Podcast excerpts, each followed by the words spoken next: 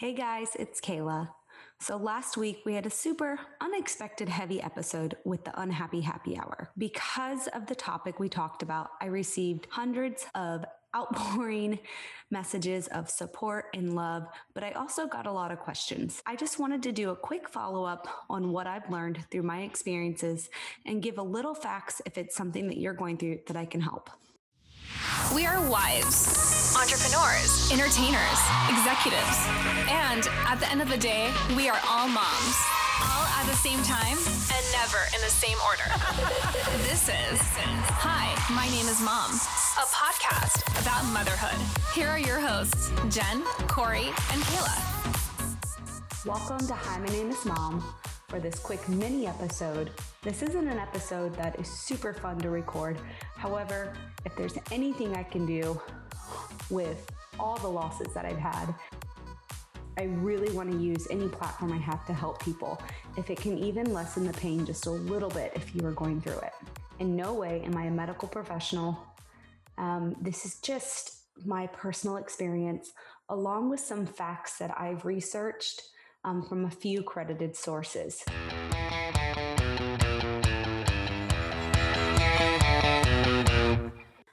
According to everydayhealth.com, miscarriage is also known in medical terms as a spontaneous abortion and a pregnancy loss. It is the natural death of an embryo or fetus before it is able to survive independently. Can I just say that I hate that it's called a spontaneous abortion? Something crazy that isn't talked about a lot is how common miscarriages are. We hear all the time success rates about pregnancies. We see all the gender reveal pictures, the first birthday pictures, the birth announcements, the pregnancy announcements, and it's such a beautiful thing. When in reality, one in four women are having miscarriages. That is a crazy high percentage. But according to a recent health study, actually, there's about 50% of women that go through miscarriages. But because they go through those miscarriages so early, they don't even know that they're having a miscarriage. And that is what we call a chemical pregnancy. And those pregnancies are lost typically three days before they will have their periods or they will get a positive pregnancy test.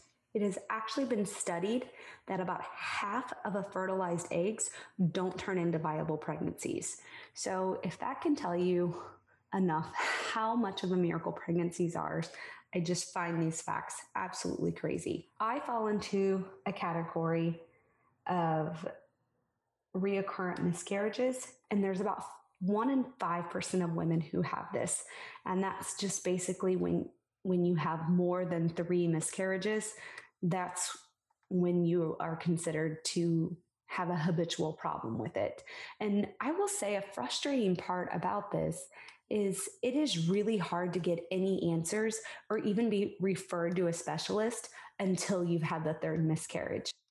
So if you are going through this process, I am with you. It's frustrating. I wish there was more answers earlier on. Um, if you find answers, please share them with me. But for me, it took me three miscarriages to see a super high end specialist to figure out exactly what my medical issues were.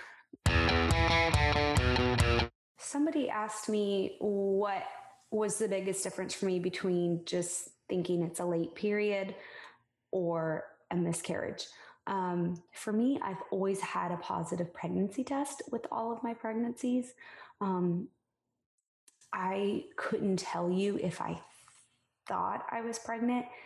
Um, I just never kind of let myself get there without a positive pregnancy test. So all five of my miscarriages, um, I've had positive pregnancy test first.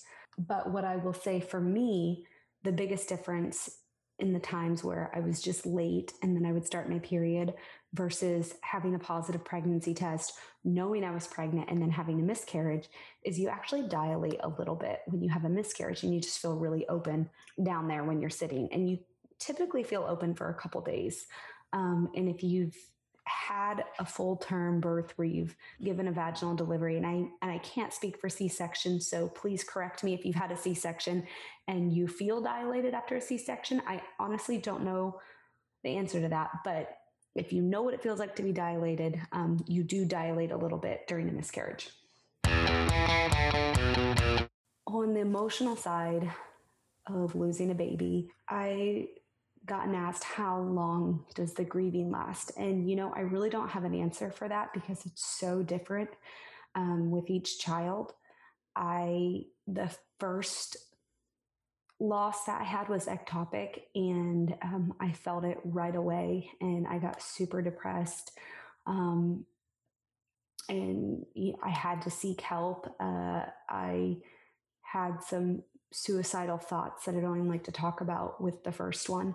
Um, and then we got pregnant again so quickly after that, after the first miscarriage. And then we had another miscarriage that the only way I handled the second one is I got super numb and I actually didn't even grieve that one until six months after. And then the third, fourth, and fifth miscarriage, it's just they're all so different with how you grieve, how long it takes to grieve. So, all I can say for that is just take your time and acknowledge when you are grieving, say it out loud, tell your friends, write it in journals, tell your safe group of people that will help you get through it but definitely speak it out loud and allow yourself to have all those feelings. They suck.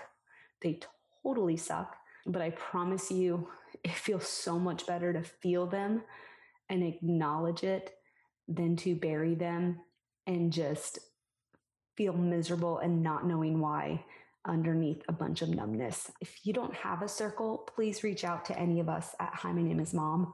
We love you. We're here for you. And we've honestly all been through it.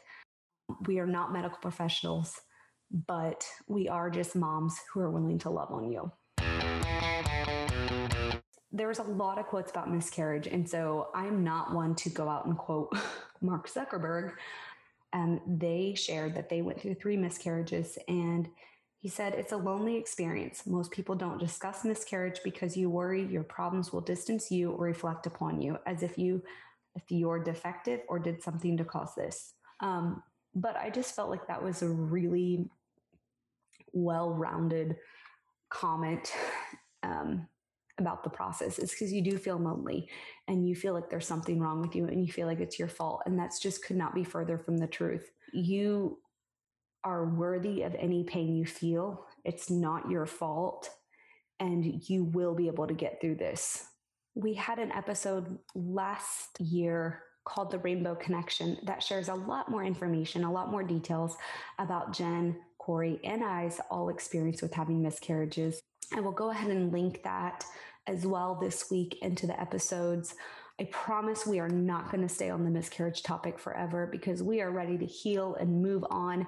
And I am just honestly ready to be showered in babies and I'm ready to heal from this. Um, I've spoke life into it. I've talked about it. I'm still on the road to recovery, but I will say that the amount of love I've received has definitely helped. I wrote this little excerpt after I lost the first baby. And I've read it every time that I've gone through this, and it's really helped me. So, if you're into journaling or writing your feelings down, and this is something you're going through, just go ahead and feel it and do it and put those words to paper. So, I wrote this in 2015, and it's called You Were Here. There's no grave, no picture, no footprint stamped on a holiday card, but you were here. You existed, and I felt you. Your small, fragile little pieces started forming, and I loved you from the first moment. It was a brief few weeks, but you changed my world. Never could I imagine my heart being captured so fast. Ten little fingers and ten little toes. I couldn't wait to hold them and watch them grow. It was the little moments I wanted to share with you. I thought about waking up in the middle of the night to watch you breathe. I thought about falling more in love with your dad O's heart was completely stolen by your little presence. From your first puppy kisses to your first steps, I couldn't wait to see what type of person God was allowing me to watch over. Your entire existence was taken way too soon. But you are the most joyful thing I've ever felt. You made me a different person, and that can never be changed. Although my heart aches, you opened my world. You have prepared my heart for the blessings Christ has planned for my life. You are not my lesson. You are my teacher, little one. God has blessed you with that. To teach me about love, patience, joy, hardships, and understanding. I would cry a thousand tears just to know the joy of your spirit for one more day. I don't understand why God had a different plan for you, but I know you are okay. The love you brought into my life gives me strength to get through you being gone. My precious child, you were here. Your footprints are on my heart, and your little hands will forever have a hold on me. You were here.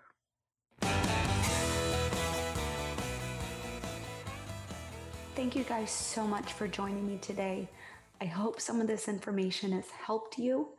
Um, if you have any medical questions, please direct your doctor. Again, I am not a medical professional. Any type of support that Hi, My Name is Mom can offer you, please reach out. We are here for you. We are rooting for you. We are on your team. Next week, we are going to talk about happy things. We are going to get back into normal mom life. And I promise you, the healing is on its way. Please make sure to follow us online at Hi, My Name is Mom Official. And go ahead and subscribe to our podcast and leave us a comment and a review to let us know how we're doing. We'll see you next week. Bye.